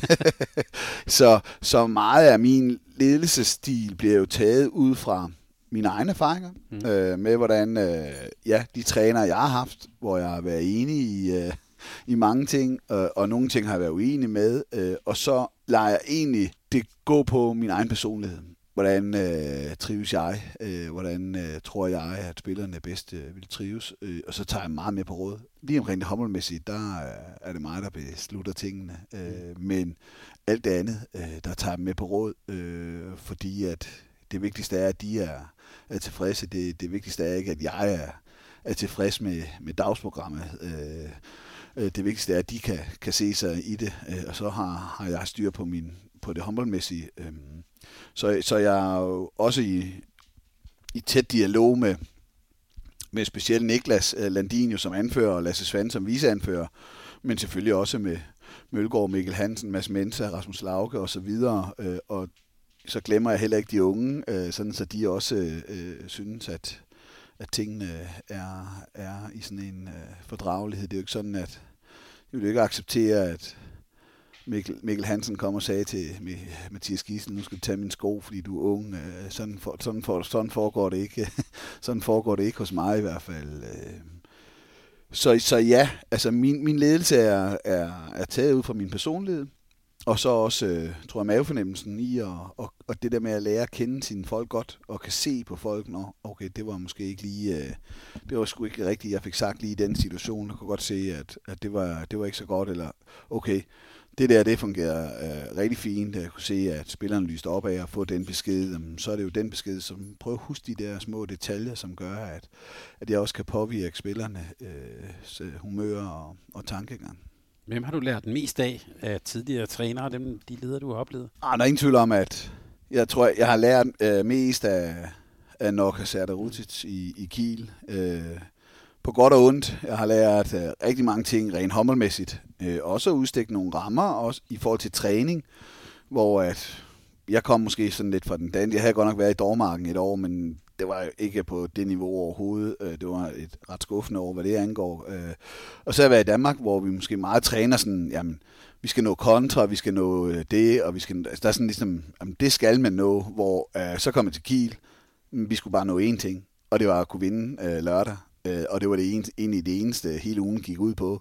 Det var at forberede os vinde lørdag. Ikke noget med at forberede os på at skal gøre alt muligt, fordi det skal man nå, fordi sådan er en håndboldtræning bygget op. Så den der målrettighed, og også den der ambition om at ville træne godt hver gang. Altså, jeg lover dig, hvis du ikke var der til træning, så blev du i den grad straffet på den ene og på den anden måde. Så hård er jeg ikke. Der er trods alt lidt mere empatisk, tror jeg. Og så selvfølgelig også... Så var han ekstrem på mange måder også, ikke? Hvor jeg siger, det var sgu ikke noget, der gavnede os som hold. Så kunne man sgu blive mere irriteret. Så på godt og ondt har jeg lært rigtig meget af ham. Og så vil jeg sige, Carsten Albregtsen, vi var ikke altid enige omkring det humble-mæssige, men han gav mig en stor frihed. Det var jeg rigtig glad for. Jeg fik lov til at gøre en masse af de humble ting, som jeg gerne ville. Samtidig var jeg ret grøn i forhold til det der med at strukturere tingene og bygge et hold op. Og også agerende i, fordi det var der også, da jeg var i Bjerringbro-Silkeborg. Der var nogle rigtig gode perioder, men der var virkelig også nogle dårlige perioder. Sådan det der med at agere i en utilfreds spillertrup og sådan nogle, hvordan man gør tingene, det lærte jeg rigtig meget af i forhold til det af Carsten. Så Jan oppe i Aalborg. Ikke fordi Jan lærte mig sådan, altså sådan håndboldmæssigt var jeg jo egentlig, og det synes jeg jo egentlig også, altså jeg tror ikke, jeg fornærmer Carsten ved at sige, at håndboldmæssigt var jeg måske længere fremme end Carsten var på nogle områder, hvor han så havde den der strukturering og mandskabsbehandling og alle de ting, hvor han var langt mere erfaren, end jeg var.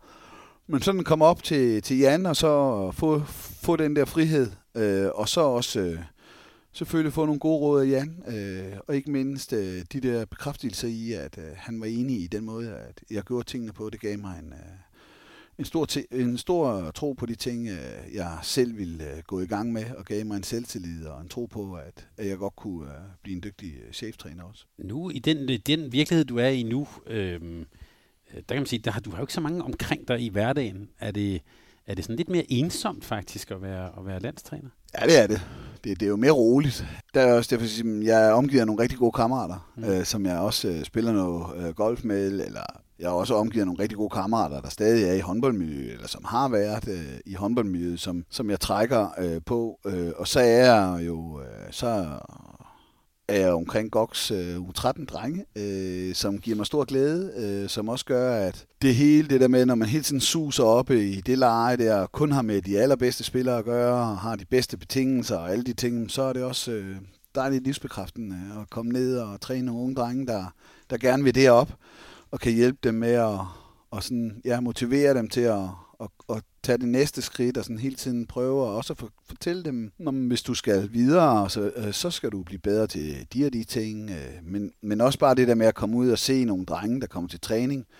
Der er bare et stort smil på hver gang, at de træder ind i hallen, og jamen, har man tabt en håndboldkamp, jamen, så er de kede af det. Men når der er gået 10 minutter, så er de stadig nogle møgunger, der går og hygger sig og tager lidt pis på hinanden, eller på mig og Jens, som jeg træner med, og har fornøjelsen af at træne mine piger også tidligere. Så jeg kan egentlig godt lide det der med at komme ud i en forening, og så jeg er egentlig en del af et fællesskab, selvom jeg ikke er på et klubhold, men så er det et andet fællesskab, som også er meget givende, synes jeg. Men du savner ikke det? Da du startede, var dobbeltjobbet jo. Det var der meget snak om, og det har der jo sådan set også været omkring Jesper Jensen, som gør det nu.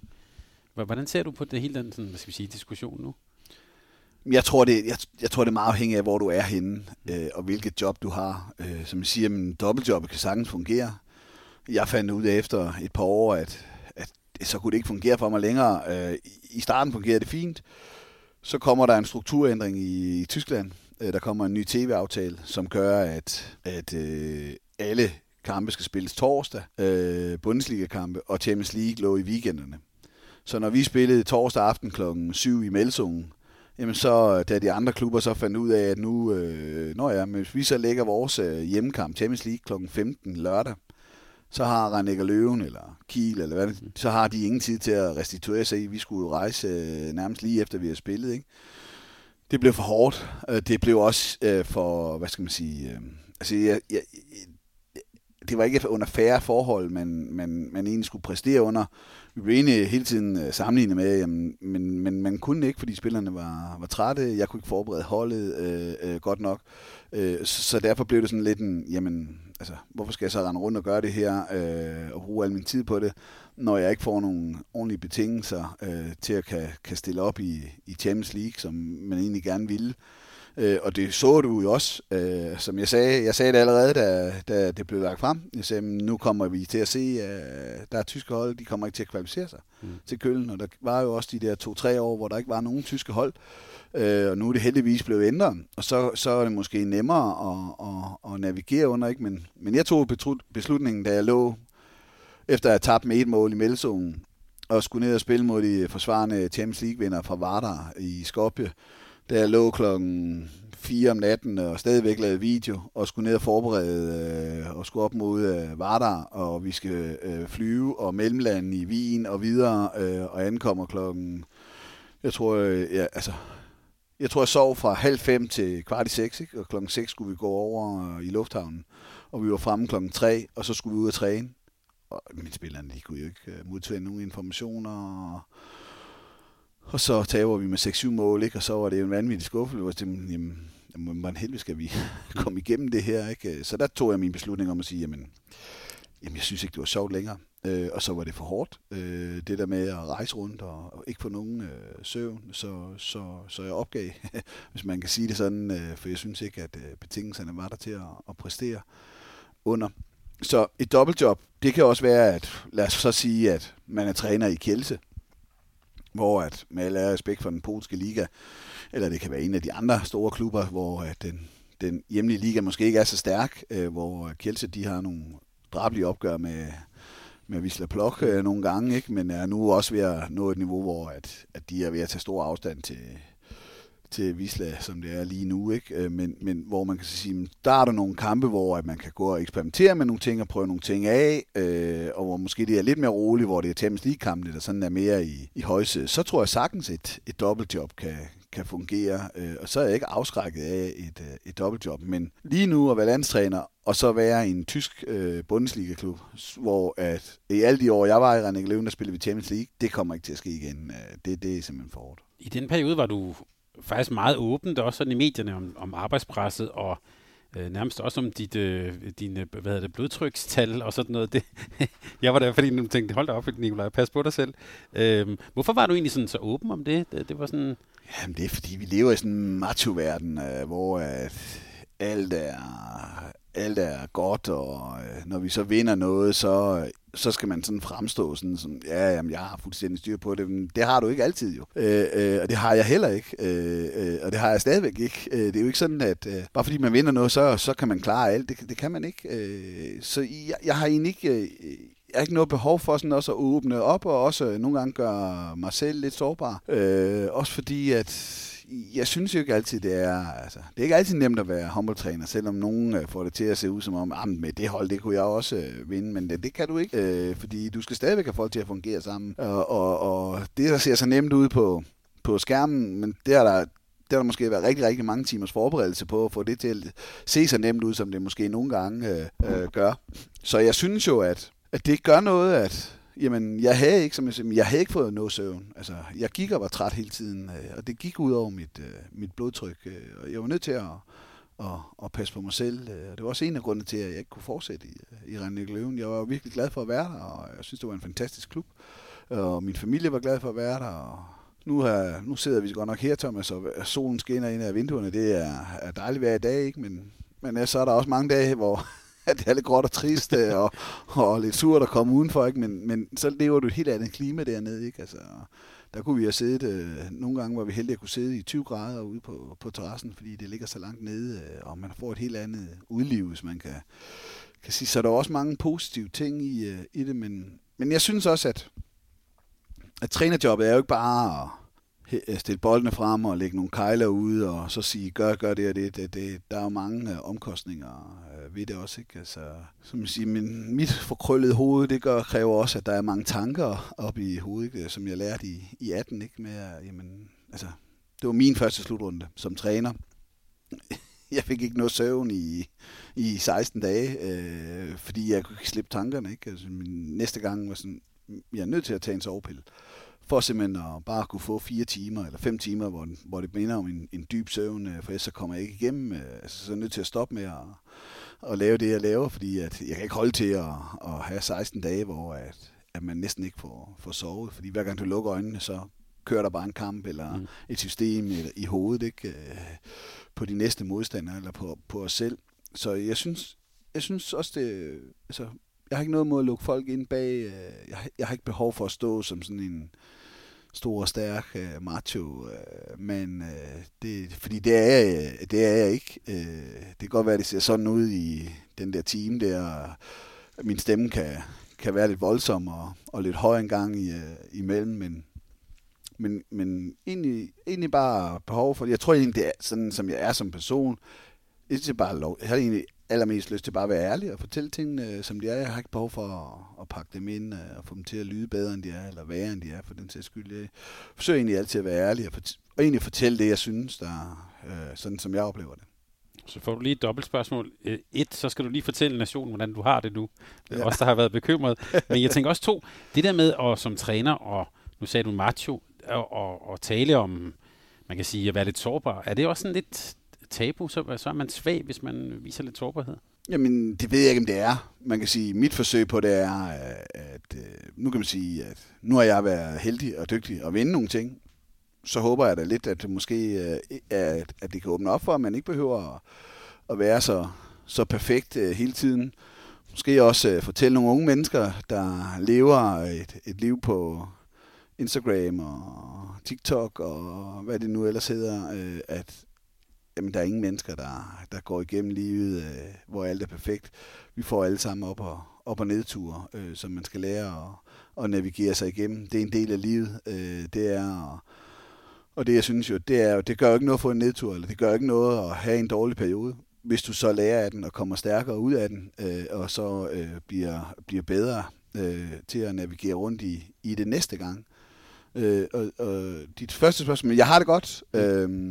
Min krop er lidt slidt efter alle de år. Jeg har fået et nyt knæ, og det andet halter lidt, og det gør lidt ondt i akillessenerne om morgenen, når jeg skal op, og jeg kan desværre ikke være så aktiv. Det er jo en af de ting, som er sådan, det er jo egentlig det, jeg er mest ked af. Det er, at jeg ikke kan være så aktiv, som jeg egentlig gerne ville. Men ellers så har jeg det godt. Har nogenlunde styr på blodtrykket. Måske ikke lige i kvartfinalen nede i Egypten, men der må det så lige være passe sig selv i et kort øjeblik. Men ellers så det havde vi andre heller ikke.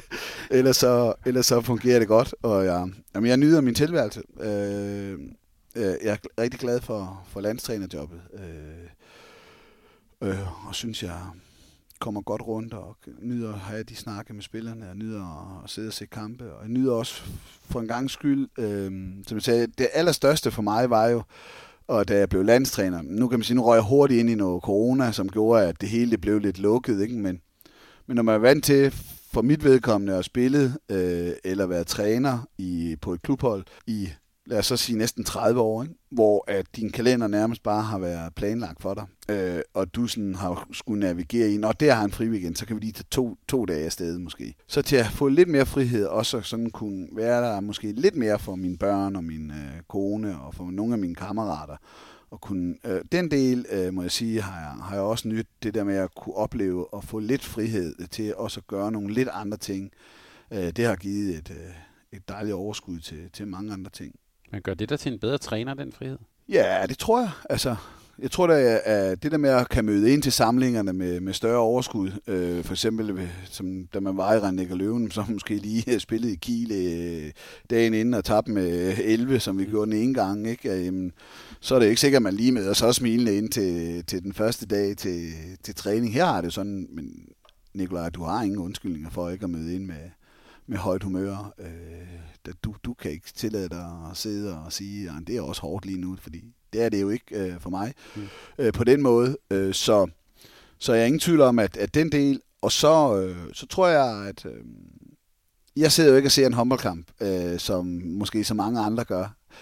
Så sidder jeg måske og kigger på nogle taktiske ting i forhold til, er der nogle af de ting, som jeg måske kunne tage med videre, kigger på spillerne, som man siger, hvor lykkes de med deres ting henne. Men jeg bruger den jo også på at sætte mig ned og se Kiel eller se Barcelona, fordi at jeg ved, at vi skal møde Slovenien til slutrunden. Jamen, Sarapets, hvad er det, han gør, og når de spiller, er der måske nogle hold, der lykkes med at dække ham op på den ene måde, det samme med Sindrit, eller de kan med og så videre. Så jeg bruger jo sådan mange af tingene til sådan også, det er jo ikke kun at kigge på de danske spillere, jeg kigger jo også på alle de spillere, vi kommer til at møde, og ser, okay, det der laver han virkelig mange mål for Barcelona, det skal han ikke have lov til, eller det der, når han bliver presset ud i de situationer, jamen, så laver han nogle fejl og så videre, ikke? Det kan jeg bruge og huske at tage med og videregive til spillerne som vigtige informationer. Så det er jo, altså, jeg ser jo måske, 15-20 håndboldkampe på en uge, ikke? Så der er også mange tanker, der skal kunne tøjles. Ej, jeg kan også sige til lytteren, du lægger jo op på Instagram, der har du også nogle gange flere skærme, det er du ikke den eneste, der har. Nej, det er, hvis der er for mange gode kar. Jeg vil helst se en, fordi så kan man fordybe sig lidt mere i tingene. Så er der andre gange, hvor der er to kampe, der simpelthen er for gode til at sige, men der er nødt til at følge med i begge to, men så sætter jeg mig ned om formiddagen, og så ser jeg måske den ene af dem igen. Hvis jeg koncentrerer mig lidt mere om den anden, så ser jeg den anden om formiddagen, for at kunne fordybe mig lidt i tingene. Bare for min forståelse, du er jo også til stede i hallerne en gang imellem. Hvornår ser du bedst håndbold? Er det på skærmen, eller er det, når du er i hallen? Det er på skærmen. Der er ingen tvivl om, at når jeg kommer ud i hallerne, så er det rigtig hyggeligt, men der er også mange, der gerne lige vil sige hej, og det er også hyggeligt, og det skal folk også...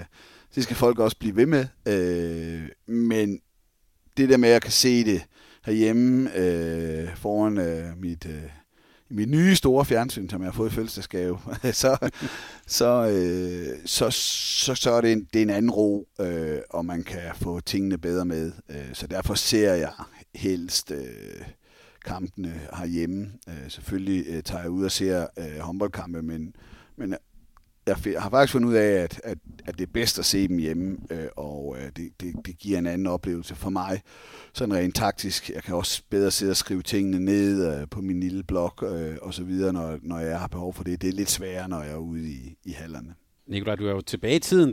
Du nævnte jo en karriere på næsten 30 år. Jeg kan også sige, at du har jo, og det har alle jo oplevet, op- og nedture, men meget træning, meget slid, også skader som spiller.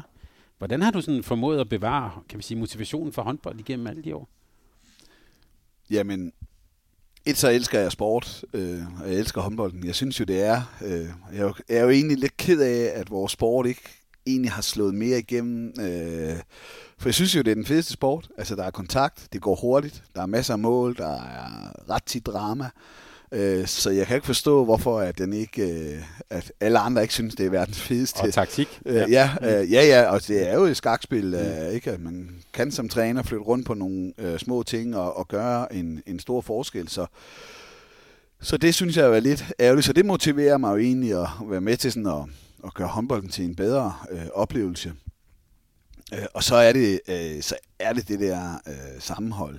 Det der med at opleve tingene og opnå. Og så kan jo en succes, det kan jo være for nogen at komme i et slutspil, som giver en fantastisk oplevelse.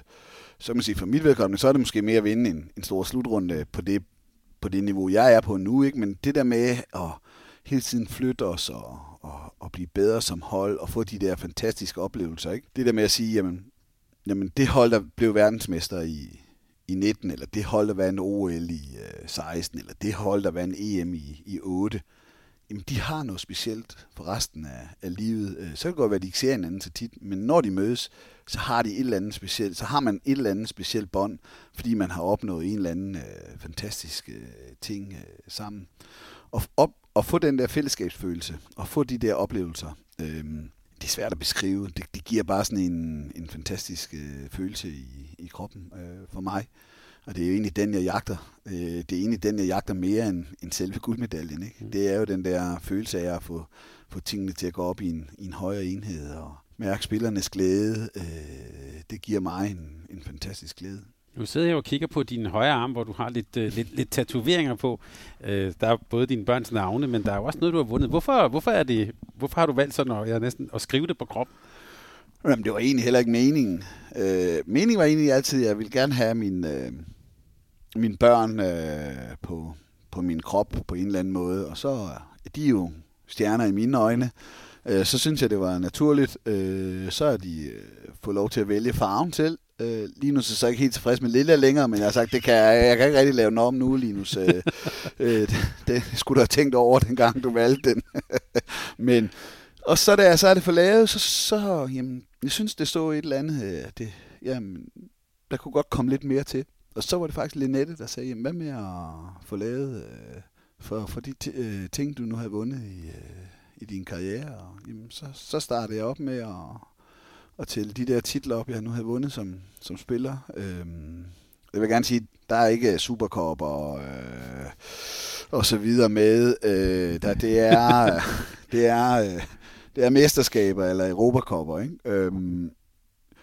Jamen så er det klart, at når man så fortsætter og så bliver ved og så vinde nogle ting som træner, jamen så skulle de jo også så de hold jeg sådan også have trænet, de sådan, men så skal vores da også på. Jamen det skal de da. Ja, nu er det jo en del af mig og så egentlig at fortsætte, så det er jo sådan altså selvom det går ondt, når man sidder dernede, så er det også en selvtilfredsstillelse af at jamen, så har man faktisk opnået noget stort. Men det er sådan meget tydeligt jo. Altså er det også noget altså kigger du ned på armen? Nej, jeg skænker det ikke. Det er ikke sådan, jeg står. Nu tæller jeg lige i dag, bare lige for at give. Nej, sådan er det ikke. Jeg synes faktisk, det er pænt. Jeg har ikke noget mod tatoveringer. Jeg fik en gang i en op på skulderen, og det var det, der startede det hele. For mange år siden, sådan en peacetime, og det synes jeg var vældig godt tilfreds med i en lille årrække. Og så synes jeg faktisk ikke, det var så pænt længere, og så greb det egentlig lidt om sig, da jeg skulle egentlig bare have det dækket, og så kom det til at fylde halvdelen af armen. Og så ville jeg gerne have det med børnene. Hvor henter du så i den her hverdag, vi taler om, hvor henter du energi? Er du sådan en typen, der går lange ture for dig selv, eller hvor henter du din energi henne? Ja, det kan jeg ikke. Med mine knæ og så videre. Jamen, jeg henter energien jo selvfølgelig i min familie, som jo altid er meget støttende og opbakkende. Og så henter jeg det med U13-drengene. Jamen altså, der findes ikke, når du får dine børn og sådan noget, det kan ikke sammenlignes, det er nogle andre følelser, men når nu det er det her, man lever under for langt hen ad vejen, så findes der ikke noget bedre, end at stå øverst på den der skide skammel. Så jagt den der følelse, som jeg siger, den der fællesskabsfølelse, og opnå nogle ting som hold, sammen med en masse andre ambitiøse mennesker, og få den der glæde og den der oplevelse bagefter. Det er det, der driver mig. Så om jeg vinder 1, 2 eller 3 gange, det er sådan set ligegyldigt for mig. Det, der driver mig, det er at få den der følelse af at klare nogle ting sammen med nogle andre mennesker, og klare dem som et hold. Og så er det klart, når man som leder, så får man måske en lidt anden følelse for tingene, fordi at det giver sådan en anden selvtilfredsstillelse i at det lykkes, de ting, du sådan har sat op. Så har jeg, som jeg også har sagt tidligere i programmet, jeg har fantastisk god hjælp rundt omkring mig, jeg har nogle fantastisk dygtige spillere, men i sidste ende, når alt kommer til alt, så er det jo mig, der bliver stillet til ansvar for tingene. Så stå der bagefter, det er sådan nærmest sådan lidt ubeskriveligt, og, i hvert fald for mig, og sådan at sætte ord på de følelser, man står med inde i kroppen, men det er egentlig det, jeg jagter. Så det betyder ikke noget for mig, om det er den første gang, eller den 8. gang, eller hvad det nu ender med at blive. Det kan jeg ikke se ind i fremtiden med. Så for mig er det egentlig at fortsætte hele tiden at blive drevet af den følelse. Her til sidst, Nikolaj. Vi taler jo sammen sådan på vej mod vinter i januar. Der går du så ind i den del af året, hvor hele nationen kigger på dig. Hvad er dine tanker forud for det her EM 2022? Jamen, de er jo positive. Det vil sige, det var dumt andet, når man har vundet VM-guld i januar og en sølvmedalje i august. Og jeg synes jo, vi har et virkelig spændende hold. Så er det jo altid lidt, og så kigger folk lidt på mig, når jeg nu siger det her, ikke? Men det er altid, hvor er vi henne mentalt? Det er svært at gøre det 3 slutrunder i træk inden for et år. Så det er jo sådan der, hvor at jeg sådan skal ind og kigge på, hvor er vi henne, og hvad er det for nogle knapper, jeg ligesom skal trykke på, når de møder ind der i januar måned, og sørge for, at vi også kan stå distancen over en lang og hård turnering, og så ved vi godt, at EM-slutrunden er jo den turnering, hvor du kan tillade dig at lave færresfejl i den sammenhæng med at gå langt. Ikke? Det så vi i Malmø, ikke? Altså en en uafgjort kamp, og så eller efter to kampe, ikke, hvor man har tabt med et mål og spillet uafgjort, så er man ude. Så det kræver også, at man har lidt held og selvfølgelig nogle færdigheder, at man også får overstået de der lidt hårde kampe under sådan en slutrunde. Men som jeg siger, at kan vi spille på et højt niveau, så skal de andre være rigtig dygtige for at vinde over os. Og det synes jeg, vi har muligheden. Det har Golden League nu her vist, at vi har mange spillere, der kan spille på et højt niveau. Vi får Rasmus Lauge tilbage igen forhåbentlig, og kan gå ind og bidrage både defensivt og offensivt. Kan være med til at give os en større balance på holdet. Kan bruge ham i nogle perioder, hvor jeg vil sige, jamen, ingen tvivl om både mod Spanien og Frankrig var Mathias Gidsel lidt udfordret defensivt på bakken, men det gør, at vi måske kan tage Mathias lidt mere ud i nogle af kampene, når Rasmus kommer med. Så det giver os nogle flere strenge at spille på. Så har vi fået Jakob Holm rigtig godt integreret på holdet, som også gør, at han jo også kan gå ind og bidrage med en masse ting nu. Så jeg synes jo, at alle muligheder er åbne, og rammer vi et højt niveau, jamen så kan vi selvfølgelig gå hele vejen til EM-slutrunden. Og det er jo egentlig også, sådan i underbevidstheden, det er jo egentlig det, vi går efter. Så er der nogle officielle målsætninger, som at man skal være i top 8 for at det er godkendt, og så skal man helst være i top 4 og så videre. Og det er jo også fint, men det er jo klart, at når du har vundet VM-guld og OL-guld eller OL-sølv eller hvad det nu er, jamen, så tager du jo ikke afsted og bruger en måned af januar på at tage ned og blive nummer 4 eller nummer 3. Så vil man øve os på skammen. Det vil vi ønske dig alt muligt held og lykke, og du må love at sende en sms til dine svenske venner, hvis det lykkes. Det er det fortjent. Tak fordi vi måtte komme og besøge dig, Nikolaj. Og held og lykke. Denne udsendelse er produceret af Mediano Media og sponsoreret af pensionsselskabet Velliv. Sammen med Velliv sætter vi i denne serie fokus på trivsel og motivation. Tak fordi du lyttede med.